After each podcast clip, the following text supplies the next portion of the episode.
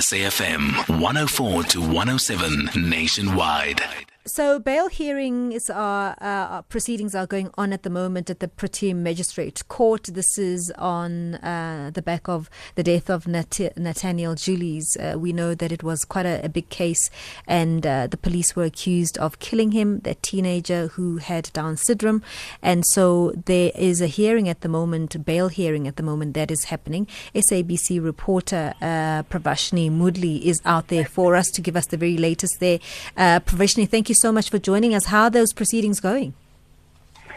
Good, a very good afternoon to you. So as you did correctly mention, we are coming to you live from the Protea Magistrates Court, where the bail application for the three accused is continuing. Basically, since the morning, we've heard from their various defense attorneys who are submitting their applications for bail. The proceedings began quite late this morning, but it began with Advocate Jeff Maluleke, who is representing accused number two, Kaelin Whiteboy, and he basically submitted that certain admissions have been made. However, the state has not attested to them. He stated that um, the state did not read the applica- applicant's statements, and that he says the state is in fact sensationalizing the case and making it uh, more emotional rather than sticking to the facts. He also uh, says that the blame for the murder actually lies with the dysfunctionality of the police service. He says if we had a proper functioning or professional police service in the country, the incident wouldn't have happened in the first place. Now, despite Whiteboy yesterday telling the court that she did pull the trigger, Maluleke, her attorney, says that uh, says that the state does not have any basis to continue with, to continue detaining the accused, and he says that he's confident that the state will not be able to secure any convictions because their case is weak, and that's according to Maluleke.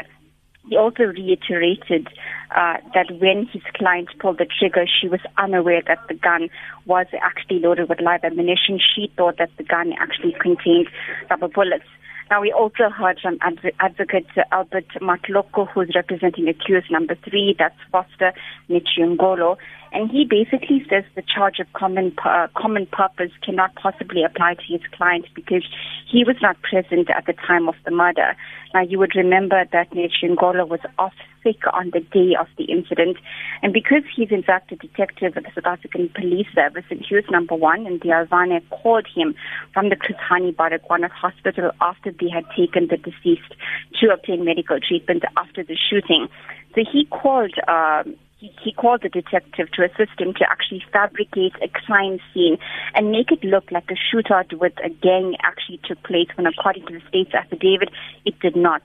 Now, in motivating for bail, Matloko said that his client is not a danger to the community as this was his first offense.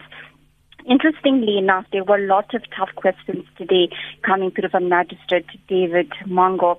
He was basically asking, you know, if Netshiongolo was off on the day of the incident, why in the world was he, um, why was, why did he allow himself to be called in and, and also tamper with the crime scene? Um, so how far uh, is the proceeding at the moment? How, how far we uh, before we get the decision?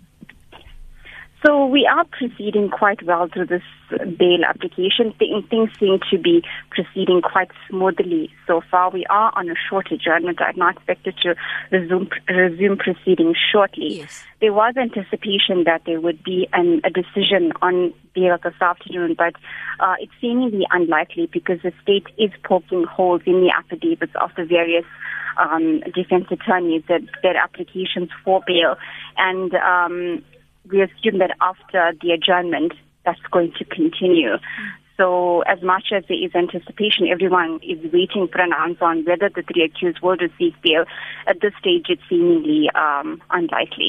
Thank you so, so very much, uh, Prabashni Moodley, S A B C reporter. They're coming to li- us live from the Pretoria Magistrate Court, where the three accused uh, on the murder case of uh, Nathaniel Julies is taking place. And this is a bail hearing that is happening at the moment. We're not sure if we're going to get uh, a decision today yet on that bail hearing, but we'll obviously keep you posted on S A B C News. Well, let's go straight to Utsile Saku for the very latest at two o'clock.